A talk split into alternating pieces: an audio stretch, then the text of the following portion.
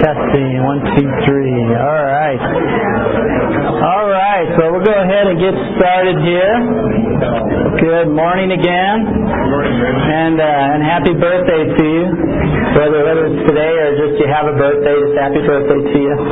Um, I'm going to go ahead and pray, and then we'll uh, jump into Nehemiah chapter 10 here. So, um, anyways, it's good to be here with you. It's been a um, full week, uh, a little bit of a trying week for me personally. I'll, I'll share some of my woes with you, but uh, it's good to be here, good to be alive. The family's all alive as well. Um, and anyways, we'll just pray. So, because we'll just bow our heads together. Uh, Heavenly Father, we do thank you for this day that uh, that you have made, a day that you have given us life. Um, Lord, I pray that uh, you just meet us here for, for the message. Lord, I pray that you would you would speak. Lord, I pray you'd speak to each one of us, that you would use your word.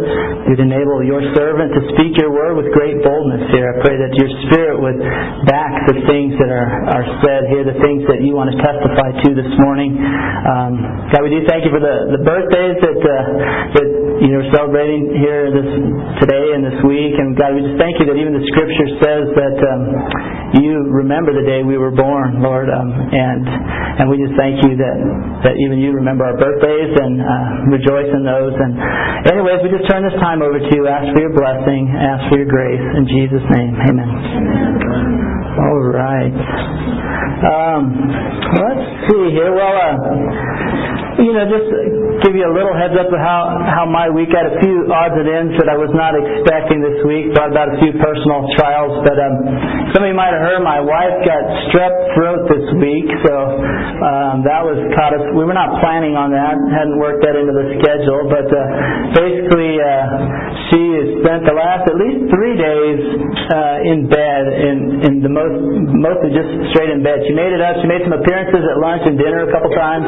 Um, but she's mostly been in bed today. I think she's rising from the dead and going to hopefully have a little better of a day. But it was a rough week. She just had told someone a while back, like strep. You know, the difference between a sore throat and strep throat is like strep throat is like the worst, absolute worst pain you will ever feel in your throat. And and then she, you know, lived out that symptom earlier this week, and she's like, ah, it's so painful. But um, we had medicine and stuff for her. But the same day she got sick, little Justice got sick, and so he was throwing up. He had the throwing up fest there for a while. So um, you know, I drove Morgan to the doctor, and she's in pain. And Justice, we had him bring his little buckets, and he's throwing up while we're driving. And it was a, a full day for me, a full couple days. So by God's grace, I'm alive, and Morgan's alive, and she's on the road to recovery, and Justice is alive. We celebrated with him this morning. He had his first um, poopy in a couple days there, so actually had enough substance in his body to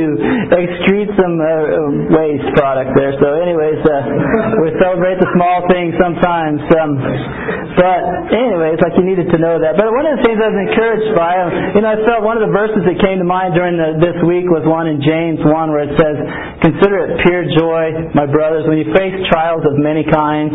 It goes on to talk about how those trials grow your faith, your perseverance, ultimately they grow your character. And I was trying to consider it pure joy. I just felt like, you know, God might be refining me this week through all this.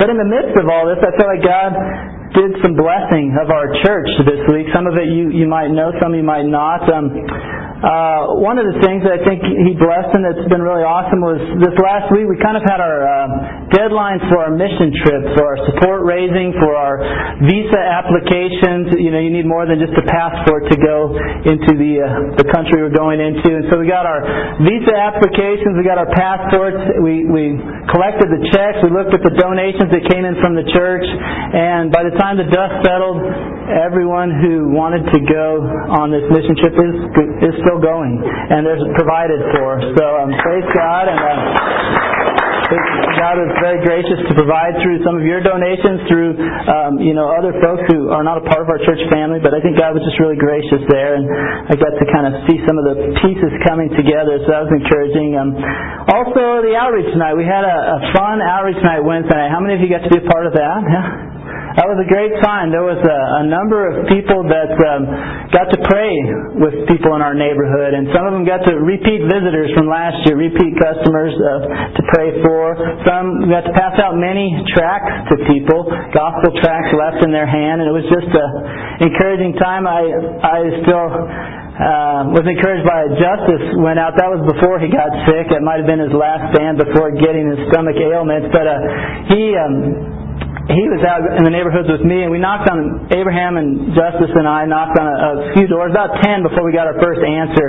And every time Justice was responsible for carrying the tracts, and every time we got to a house, he'd go ring the doorbell, and then they didn't answer, he'd leave, and, and then he'd leave each time saying, "I guess them don't get one of these then." And and he just knew they were missing out on something good. And then we'd go on to the next one, and finally he got to start passing out a few. I was very excited, but I just love that attitude. You know, if we we had that attitude on, ah, I guess they don't get to get one of these today. You know, I, I imagine we might be uh, give out a few more uh, tracts or opportunities for people to hear about Christ. You know, but uh, I was blessed by his attitude. Uh, but anyways, it was a great outreach night. I know the the restroom team probably met and discussed restrooms that night as well, so that sounded good. Um, the building project has continued to move along here, so I think God has been blessing in that uh, regards as well. I think the permit is closer than it's ever been to being released, you know.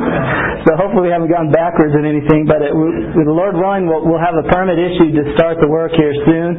Some of you have been able to uh, have your teams make progress as well. I think Zach, uh, Zach might have got some help to pick up uh, a lot of insulation yesterday. Is that right? A lot of good, cheap insulation pink insulation. It's just that's you know we'll work with pink, or that's where the painting team comes in handy. We change the colors if we need to. Um, but so we got a lot of insulation at a good price. We've got things, you know, it's just encouraging to hear from your different teams some of the things that God is moving forward here. So in the midst of some trials, God is blessing. Um, but anyways, we're going to look at Nehemiah chapter 10 this morning and just try to pull out some. Um, some things we can apply to our lives today, and and then we'll get on party on the rest of the Sunday here. So if you would turn to Nehemiah chapter 10, and that is in page 482 of your house Bible. Page 482 of your house Bible. And last week we looked at Nehemiah chapter 9, just how the people went through some fasting and some wearing sackcloth and humbling themselves before God and confessing um, their sins and confessing God's greatness and worshiping Him through that. And but then that culminated in what we're going to look at today. They made some commitments in the wake of their repentance and in their worshiping of God. They made some commitments that we're going to look at today. And really, we're going to try to look at the New Testament equivalent of some of these commitments here. And I have a handout for us this morning. I'll pass, you, pass that out to you here in a second. But um, by the time we're done, I hope we uh, maybe have a clearer understanding of some of the commitments we do have or some of the commitments we need to get to. Um, but we're going to look at this chapter together. And we are going to skip all the way to verse uh, 28, if that is all right with you guys. Um, that is, uh, it is all right with me. There's a lot of names there. Um, a lot of good names. God knows them. He knows how to pronounce them. He loves them. Uh, you know, you could always come away with that when you see a list of names. God knows your names. He loves you. He's got it in great detail, and um, he'll probably do better remembering those than I will, or pronouncing them, or whatever. But we'll move on here. That's a good. God loves us, and He knows your name. Um, verse verse 28. Here, let's keep. We'll keep reading together here. And uh, how about if we get crazy again and stand up while we read this passage together, just as they practiced a couple chapters ago in Nehemiah, just a way to show honor to God's Word that we stand when we're reading His Word. It's not mine. I didn't think it up, but I do want to honor it. And let's do that together here. Verse 28. Um, the rest of the people priests, Levites, gatekeepers, singers, temple servants, and all who separated themselves from the neighboring peoples for the sake of the law of God, together with their wives and all their sons and daughters who were able to understand, all these now join their brothers and nobles and bind themselves with a curse and an oath to follow the law of God given through Moses, the servant of God, and to obey carefully all the commands, regulations, and decrees of the Lord, our Lord. We promise not to give our daughters in marriage to the peoples around us or take their daughters for our sons. When neighboring peoples bring merchandise or grain to sell on the Sabbath, we will not buy from them on the Sabbath or on any holy day. Every seventh year we will forego working the land and will cancel all, all debts.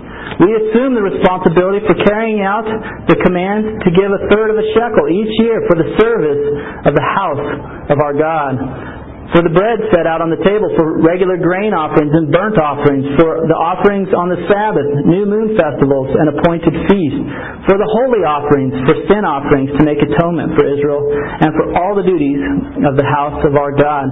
We, the priests, the Levites, and the people, have cast lots to determine when each of our families is to bring to the house of our God at set times each year a contribution of wood to burn on the altar of the Lord our God, as it is written in the law. We also assume the responsibility for bringing to the house of the Lord each year the first fruits of our crops and of every fruit tree. As it is also written in the law, we will bring the firstborn of our sons and of our cattle and of our herds and of our flocks to the house of our God, to the priest ministering there. Moreover, we'll bring to the storerooms of the house of our God, to the priest, the first of our ground meal, of our grain, offering, um, offerings, of all of the fruit of all our trees, and our new wine and oil. We will bring a tithe of our crops to the Levites, for it is the Levites who collect the tithes in all the towns where we work. A priest descended from Aaron is to accompany the Levites when they receive the tithes, and the Levites are to bring a tenth of the tithes up to the house of our God, to the storeroom, to the storerooms of the treasury. The people of Israel, including the Levites, are to bring their contributions of grain, new wine, and oil to the storerooms where articles for the sanctuary are kept and where the ministering priests, the gatekeepers, and the singers stay. We will not neglect the house of our God. Amen. All right, please grab a seat. We will not neglect the house of our God. Um, this morning, you know, I think the central theme of what we're going to look at, really, if, if I have one point for you to come away with here, that we're going to give you some handouts to help nail that point down, but the point would be to make and keep God honoring commitments. Make and keep God honoring commitments. I'm going to go ahead and have these handouts passed out here, but um, there, uh, let's see, take one on this side and we'll take one on this side, and I think there's some pens that are going to make their way around here as well. Now, these handouts, you might notice, have two copies on one page. That's because I believe repetition will help us all out here. Um, you fill them both out as you go, and you're going to be better off for it. Um, no, actually, what we're going to do is one of them is for you to keep, uh, maybe take notes on. The other one, actually, by the time we're done, please don't do it during the service, or I will call attention to you. But uh, we're going to break them in half. You're going to turn one in, and you're going to keep one for yourself. So that's why you have two copies on one page, and. Um, go ahead and those will be coming to you here. So, anyways, the theme of this is just really how they responded as they're reading God's Word, as they're learning more about Him and themselves, and they, they decided they wanted to make some commitments to God. And and they wrote them down and they signed them and um, the point that you have at the top of your handout here, you can write a couple verses related to it. We see an example here. They, they made these commitments. You know, last chapter ends by saying they're making a binding agreement. They're putting it in writing and affixing their seals to it. That's basically they're making some commitments to God. They're writing it down and they're signing it, signing it personally, signing that that's what they will do. And so, in some ways, we're going to follow that example here.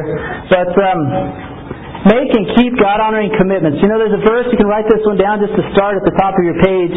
Psalm 76:11 says this. It says um, about commitments or vows or promises to God. 76:11 it says, "Make vows to the Lord your God and fulfill them."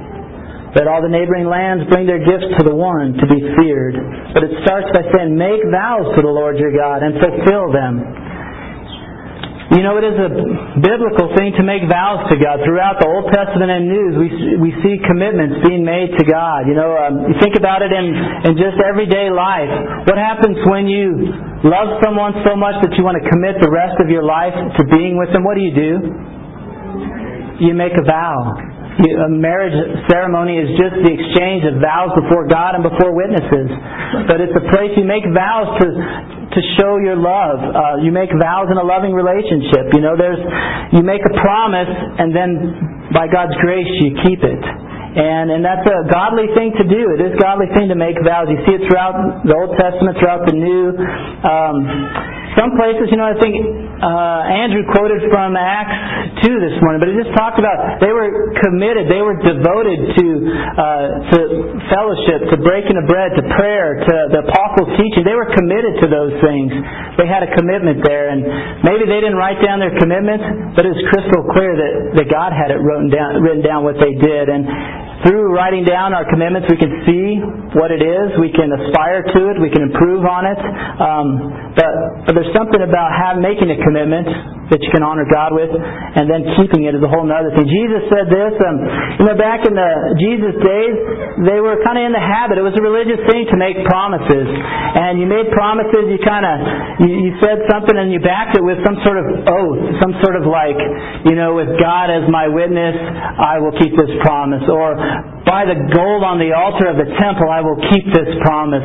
Or, you know, cross my fingers and hope to die, I will keep this promise. You know, they, they were in the habit of doing that back then, but Jesus said, hey, by the way, when you're making a vow, this is the advice he gave. He said this in, uh, in Matthew 5.37. He says, simply let your yes be yes, and your no be no, and your no, no. Anything else beyond this, anything beyond this comes from the evil one. This is uh, repeated in the New Testament. When you're making a promise, when you make a vow, let your yes mean yes, and your no mean no. Another way you could say that, uh, something I was taught early on in my Christian life was say what you mean and mean what you say.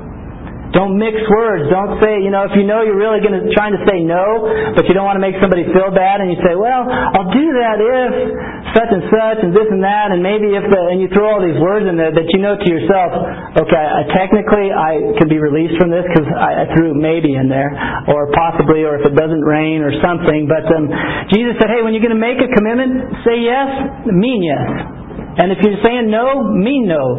And don't don't mix and match. Don't throw extra words in there to, or you know, sometimes people will, will back it. They were swearing by God and these different things. He said, don't do that.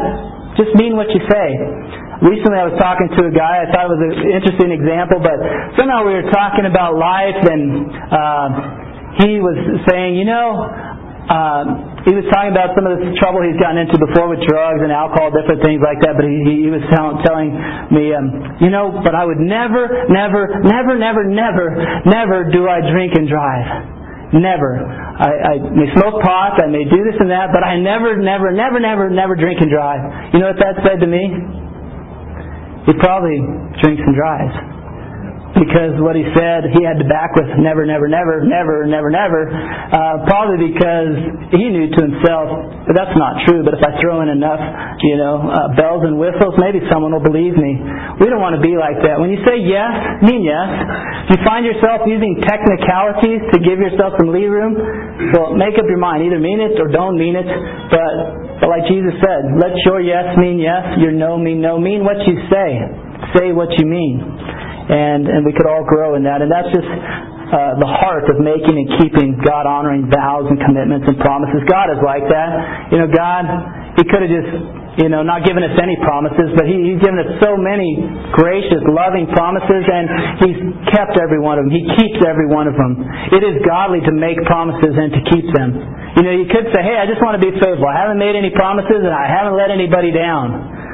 Oh, good, but that's not like God. God could have said, hey, look, I could do all these things for you, but I'm just not because well, I don't want to have to follow through. No, God has made many gracious, awesome promises, and He keeps every one of them. That's a godly example for us to follow. So, anyways, let's move on to the next one here. I'm just going to go through some examples that we see right here. We're going to check them off, and hopefully we can do these six. Um, six commitments in six minutes.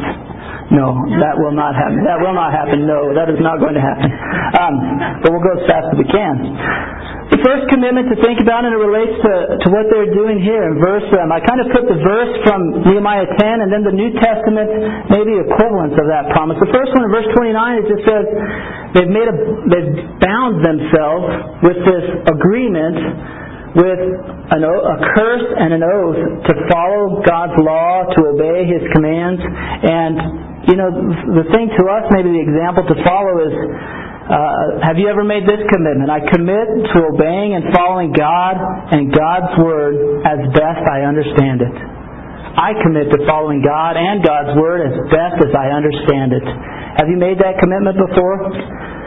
Do you want to make that commitment today? I encourage you to check yes, if that is true.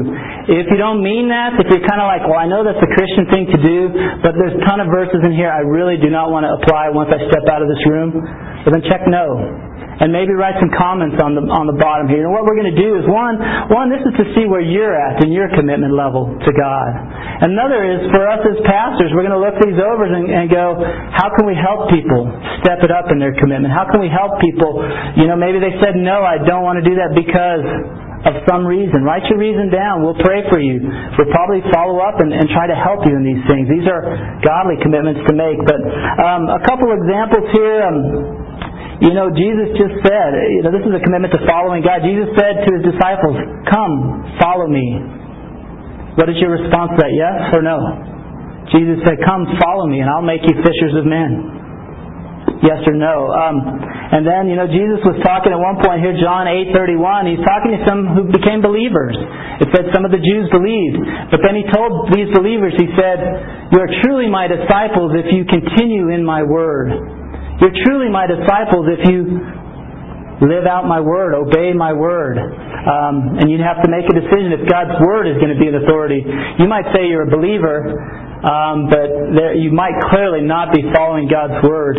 And, and Jesus said, hey, look, hey, hey, believer, you believe in forgiveness for eternal life? Do you want to be a follower? And if you are, that means obeying God's word. Um, and is that what you want to do? You know, and I say God and God's Word, it's one of the core values in our churches, our association of churches says we are committed to obeying God and God's Word. Why do we say both God and God's Word?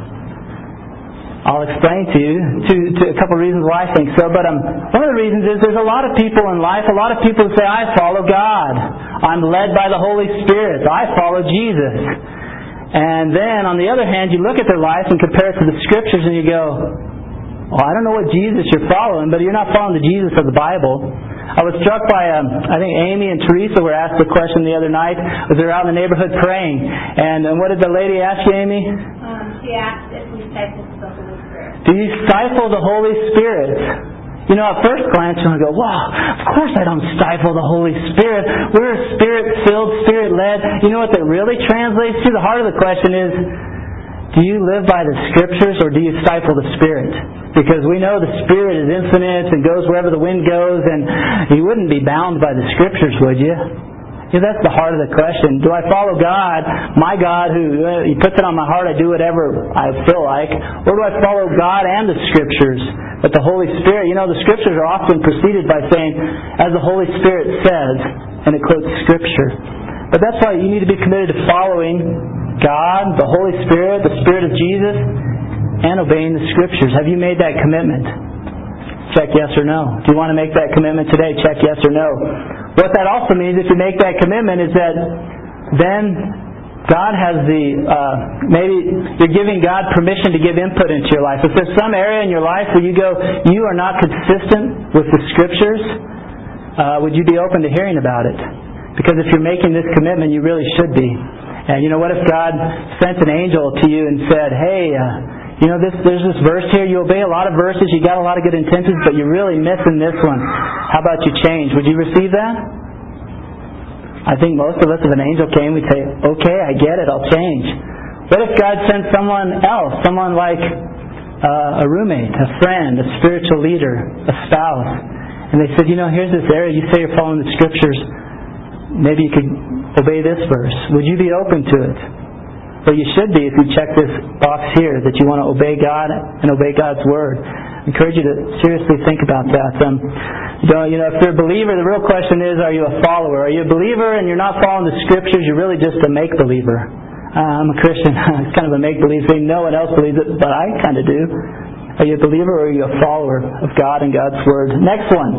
Um, uh, I commit to having Christ-centered relationships. You know, this just comes from one verse here. Verse 30, it just says, We promise not to give our daughters in marriage to the people around us or take their daughters for our sons. What's the heart of that thing? Why did they say, why did God say, hey, don't intermarry with other peoples of other cultures, of other, you know, lands here? Why did He say that? Because He wanted to be mean, right? God is mean in the Old Testament. That's exactly what He wanted to do. He wanted to be mean. No, he knew that he is the one true God, and these are God's people, and anyone else who has any other God, they're wrong. And if you intermarry with them, they're going to cause you to not follow your God with wholehearted devotion. It's one of the Ten Commandments. Love the Lord your God only. And he said, don't intermarry with these people because they've got other gods. They will distract you. Think of King Solomon, who we're going to read about in the one-year Bible here soon. But it said, you know, he followed God, and then at the end of his life, it just says, and then he intermarried with these women from other cultures, and they led his heart astray from God. And that's exactly why God didn't want them to intermarry. Some of these peoples, you know, the people, a lot of times people say, well, why did God kick out all those people from the promised land? How mean. You know one of the sins that every nation of the seven that were kicked out of the promised land, you know what their culture had gotten to? Each one of their cultures, it was an acceptable practice to sacrifice your children to your God. To sacrifice your children to your God. That was acceptable. You know, God's Word, God's thinking, it supersedes any cultural practices, but He kicked them out of there because their sin had gotten so depraved that they were killing their own sons and daughters to worship their God. And he said, don't intermingle with people like this. In the New Testament, we've got the verses there that says, do not be unequally yoked with an unbeliever. What does that mean? That means don't get married to someone who doesn't share your same faith. It, maybe it makes sense, but sometimes it might be harder to apply than you think. As pastors, um, we do weddings. And it's very clear that you can have uh, someone who's not a follower of Christ, not a believer, get married to another person who's not a follower of Christ and not a believer. There's no conflict of interest. They both have something else in first place in their life. Two believers who put Christ first in their lives, they get married because Christ is first and Christ is first and they're going to follow Christ together. Where does the problem occur? The problem occurs when you have some other combination. Basically, what it means somewhere, any other combination than a believer and a believer or an unbeliever and unbeliever means that some Christian is living a compromised life. And Scripture says, don't do that. Don't live compromised in your relationships. And there's many reasons why. I think of an example once that I was told about a, a woman that wanted to marry this guy, and uh, she received counsel not to. This guy was not a Christian, but she was head over heels in love with him. And many in her life said, don't do it, don't do it. Scriptures say don't do it. And she ended up marrying this guy. And then eventually, uh, the you know, the different value systems they had in their lives came to a, a head and they started having kids and she wanted to raise her kids in a, in a godly biblical fashion, which included spanking. And he did not want to live, you know, raise their kids in a biblical fashion. And so um, it ended up happening that anytime he found out she had spanked her kids, he beat her. And every time she wanted to discipline her kids, he beat her. And eventually, they had to go and pull her out of this broken and abusive relationship because she chose to be yoked to an unbeliever. And she paid for it. And that's an example, a real live example that I know another pastor at Faith Walkers has shared that story before because it was close to home. But God says don't be yoked together with unbelievers. Are you going to follow him or not? With Christ-centered relationships. You know, that's just with marriage there. There's the other verse there, the other relationships with brothers and sisters and those that are older and those that are younger than you. Next one here is um, I'll commit to honor Christ with my work and business practices. This comes from verse 31. It just says, When the neighboring peoples bring merchandise or grain to sell on the Sabbath, we will not buy from them on the Sabbath or on any holy day.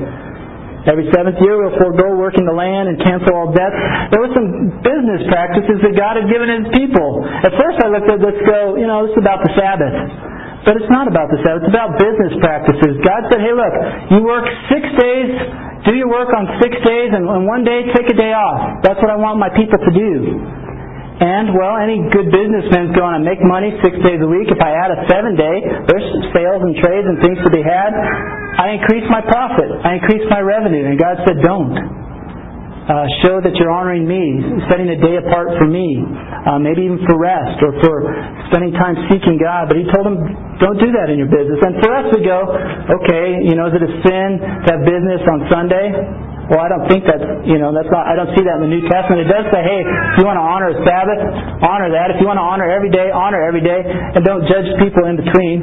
You know, well, they take a day off. Oh, I can't believe those Old Testament, you know, stick in the mud.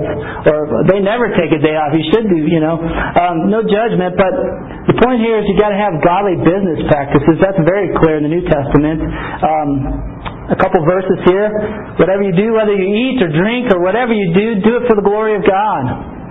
Are your work ethics, are your business practices showing the glory of God? This one in Colossians just says, do, when you work, work as you're working unto the Lord. You know, I think about tomorrow morning when you go to work, think about it being invite Jesus to work day. How is that going to go for you? Invite Jesus to work day. He comes and checks out whatever you see on your uh, on your computer screen all day long. He's there. He goes to your meetings with you. He sees how you interact with your boss. He sees how you interact with your coworkers when your boss is not around. What if you made tomorrow go to bring Jesus to work? How how is that going to go? Is Jesus going to be honored to be there, or is he going to be a little bit grieved, a little bit embarrassed about how a Christian is relating in the workplace?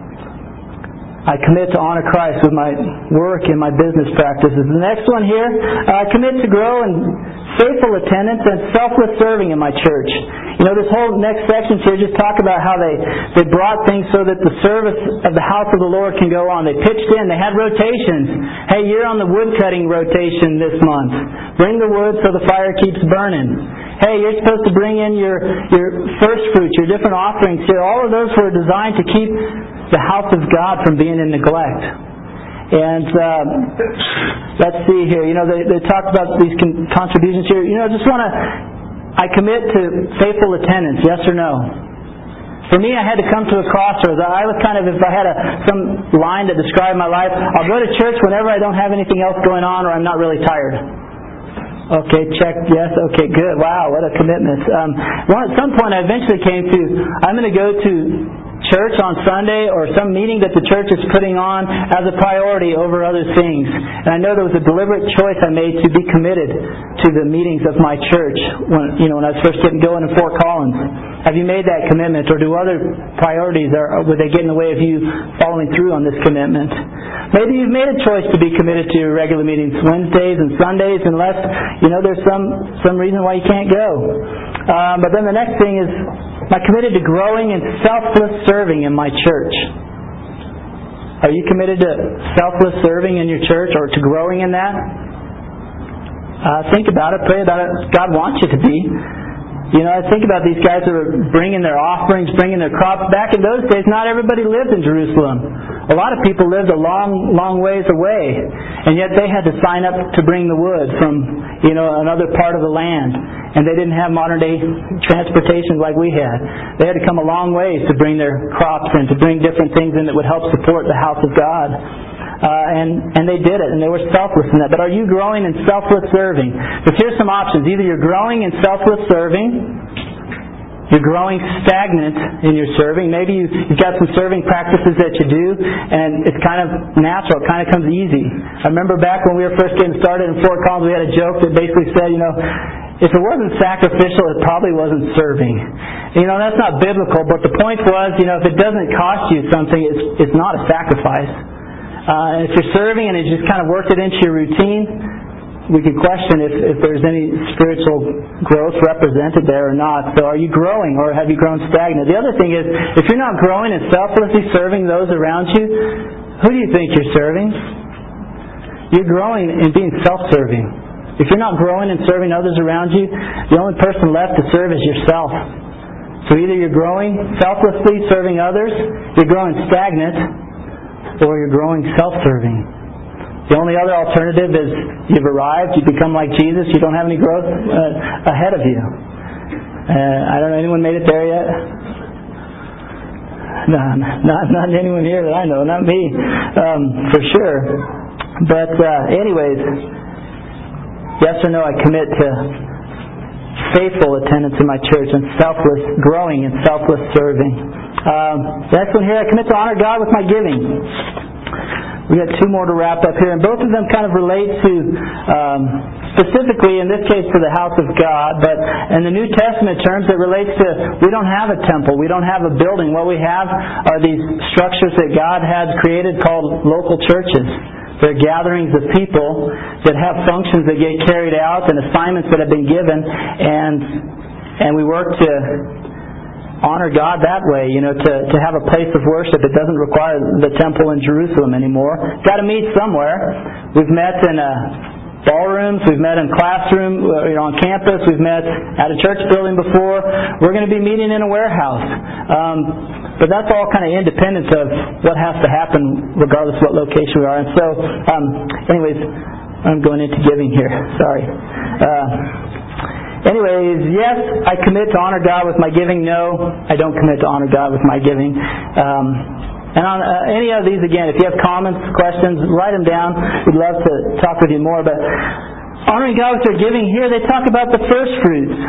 We talk about, anyone remember our memory verse for this week? We are going to do memory verses again. I did not bring any treats up here with me, but Proverbs 3, 9 and 10. Honor the Lord with your wealth and with all the fruit, all the, uh, honor the Lord with wealth and with the first fruits of all your crops. Then your barns will be filled to overflowing and your vats will brim over with new wine. Honor the Lord with your wealth and with the first fruits of all your crops. There's a command and there's a promise there. But um, we see that. They're talking about the first fruits here. They would bring the first and the best of their stuff into the temple to provide for the workers there, to provide for the offerings, to provide for things that are going on there. You know, um, we don't have the temple, we don't have the same offerings, but we still have the same heart.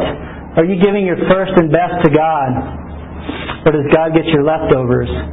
You know, I remember different times when I was working on my giving that, uh, you know, I'd look at my expenses, I'd pay off my expenses, my different things, and by the time I got down to the, last thing, what I was going to give to the church, um, often it wasn't the amount I hoped it was when I started.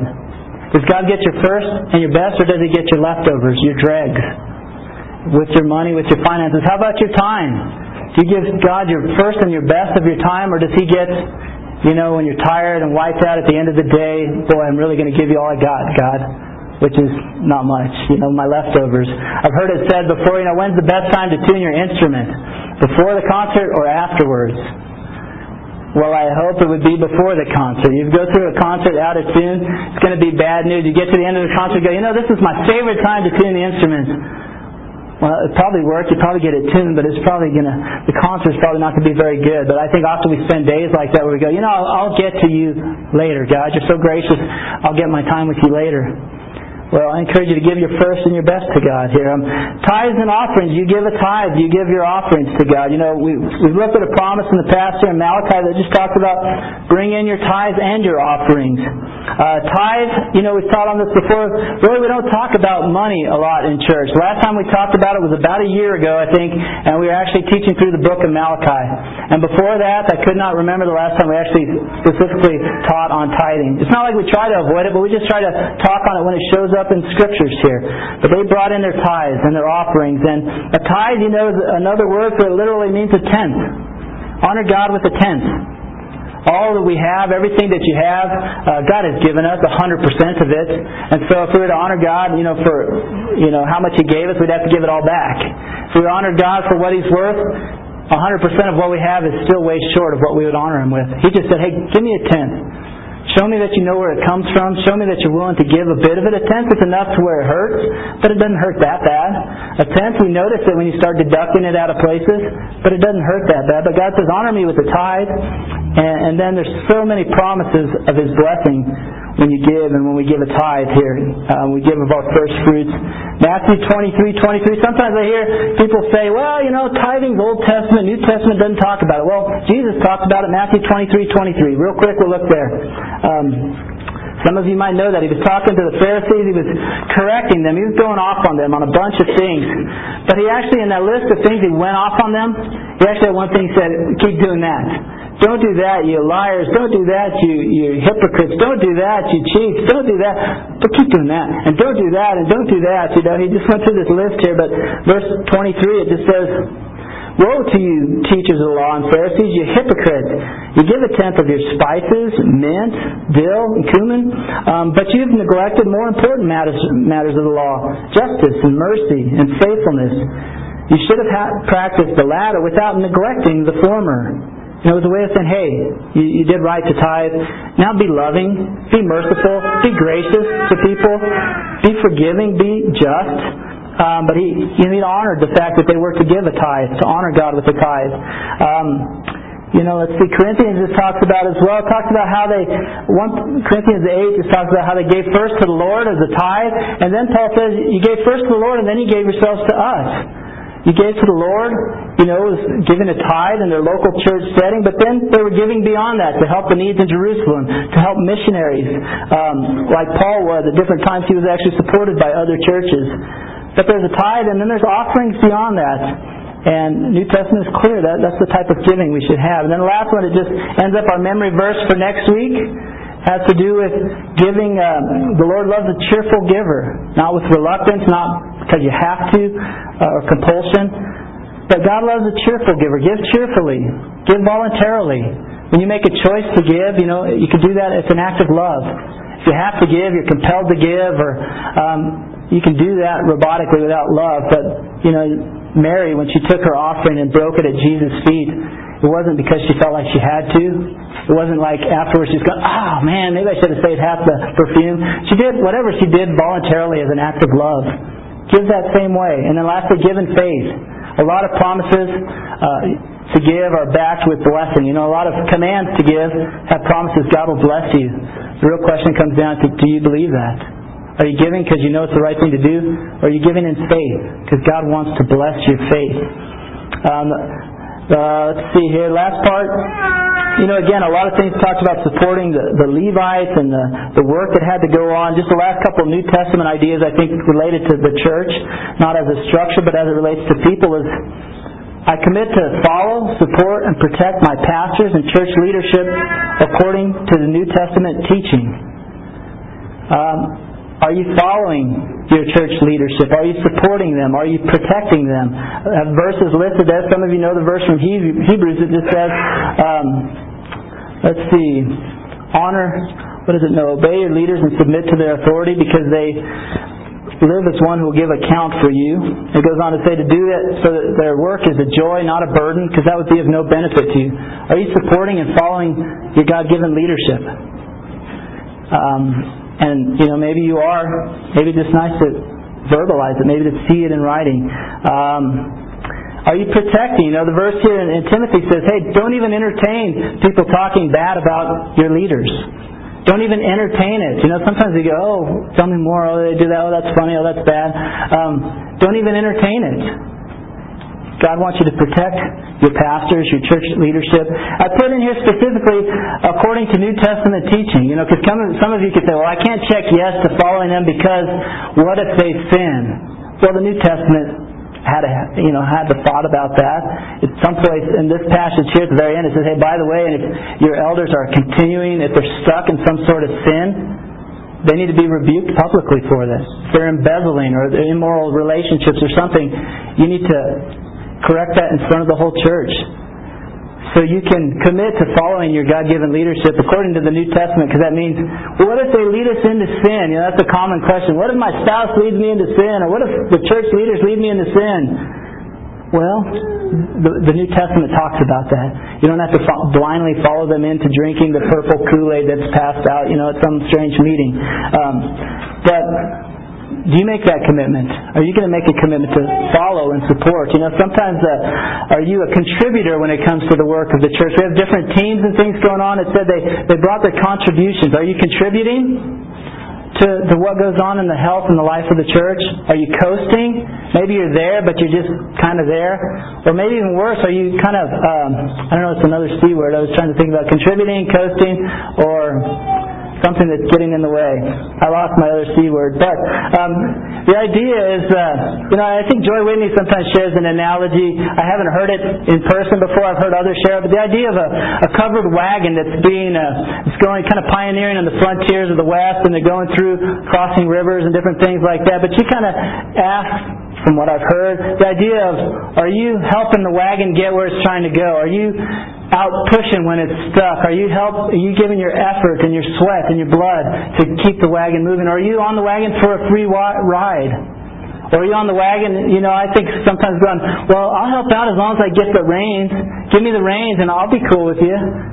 No, are you pushing? Are you doing what's needed? Because God has placed some people with some assignments in this church family. Some of those assignments are to lead, and some of those are to follow and support. Are you contributing? Or are you you um, coasting? Or are you complaining? That was my other C word.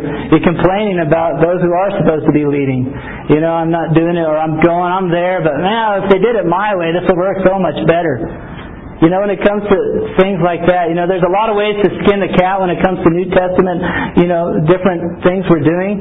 But God has given responsibility to some leaders on how that cat gets skinned. If it's not sin, there might be a lot of ways to skin it. Well, you might pluck it or you might scalp it. I don't know. But um, the point is, God has given responsibility to certain people to get that done. Are you supporting them? Are you helping them? Are you complaining about them, dragging your feet? I encourage you to check yes here if that's if that's a commitment you want to make. I commit to follow, support, and protect my pastors and church leadership according to New Testament teaching. So, anyways, um, we're going to close right there. But if you um, would maybe uh, pick one of these sheets that you want to keep and pick one that you want to turn in. But I encourage you to check boxes and sign it and turn it in. And we'd like to just help you see where you're at, help us as a church know where we're at, and um, trust that God will just continue to help us to honor Him in all our commitments here. So I'm going to go ahead and uh, pray. Feel free to sign those, fill them out, turn them in, and we'll be on our way here. Uh, Lord Jesus, we just thank you for the example that you've given us of those you recorded in the book of Nehemiah. Lord, we thank you for the leaders and for the, the Levites and the priests and the leaders of families and, and just all the people making commitments that they wanted to honor you with. Lord God, I pray you'd help us be men and women who make commitments and keep them for your honor. God, I pray that you'd help us to follow through on these things we're checking here. Help us to live, by your word. Help us to have Christ-centered relationships. Help us to have uh, business and work practices that honor you. Help us to grow in our commitment and our serving in our church. God, help us to honor you with our giving. And help us to follow, support, protect the leadership you've given us in this church family, Lord. We just ask for your help in all of this. We want to do these things because we love you. We want to obey you. We want to bless you. We want to advance your kingdom. We pray all these things together in the name of Jesus Christ. Amen. Amen. All right. Well, if you guys would take a moment before you wander out, tear those and uh, either pass them in or I guess go ahead and pass them in if you don't mind. We'll um, we'll get those and collect them and, and look them over. But um, hope you guys have a great day. And I think Wednesday night, watch for announcements. It might be a little different for Wednesday night lights. I hear it could be some Wednesday night bachelor party and Wednesday night female lights or something like that. Now we might have women do another activity besides outreach on their own, um, or hang out or party at home or something. We'll watch for announcements related to this Wednesday night. But anyways.